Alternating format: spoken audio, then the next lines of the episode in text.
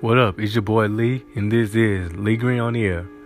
Montgomery Nursing Home has reported 11 COVID 19 cases.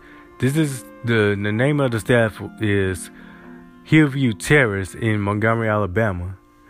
Three residents and eight staff members from Hillview Terrace Rehab Select in Montgomery had tested positive for COVID 19.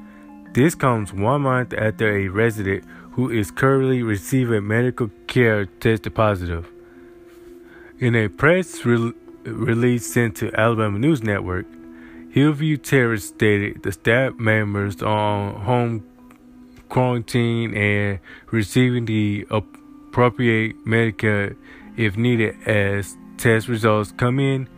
We are taking every step to provide medical for those who tested pos- who test positive and are using all measures, measures uh, at our disposal to protect those who test negative from contracting the virus.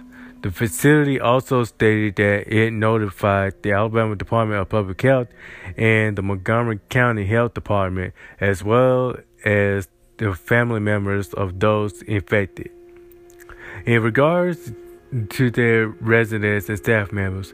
Hillview Terrace stated, We are grateful for our staff members who are working hard and providing compassionate care for each resident of Hillview Terrace. We will continue to keep our residents and family members informed and and appreciate the, their understanding and patience. So this actually happened basically yesterday, and Alabama News Network up updated this that updated the news report on that, and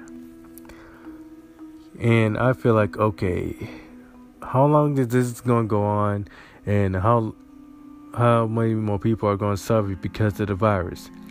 And like I stated before in my previous podcast episodes, and I'm gonna state it again, please just stay home. It's not worth actually getting sick out there. If you go go out, at least wear masks and gloves. At least do that and don't break the curfew that Alabama Governor Kay Ivey and Montgomery and Montgomery Mayor Steven Reed has instilled on us. Matter of fact, I believe that some people had gotten arrested for for breaking the curfew rules in Mobile for a few weeks ago, but I'll actually look into that. And, and but that's another episode for another day, or today if I just if I actually get enough time to actually upload it. So, with that all with all that being said, I I pray I, I will keep the family members and the staff of Hillview Terrace in my prayers. So. Thank you for listening to Lee Green on the air, and I'll see you in the next episode.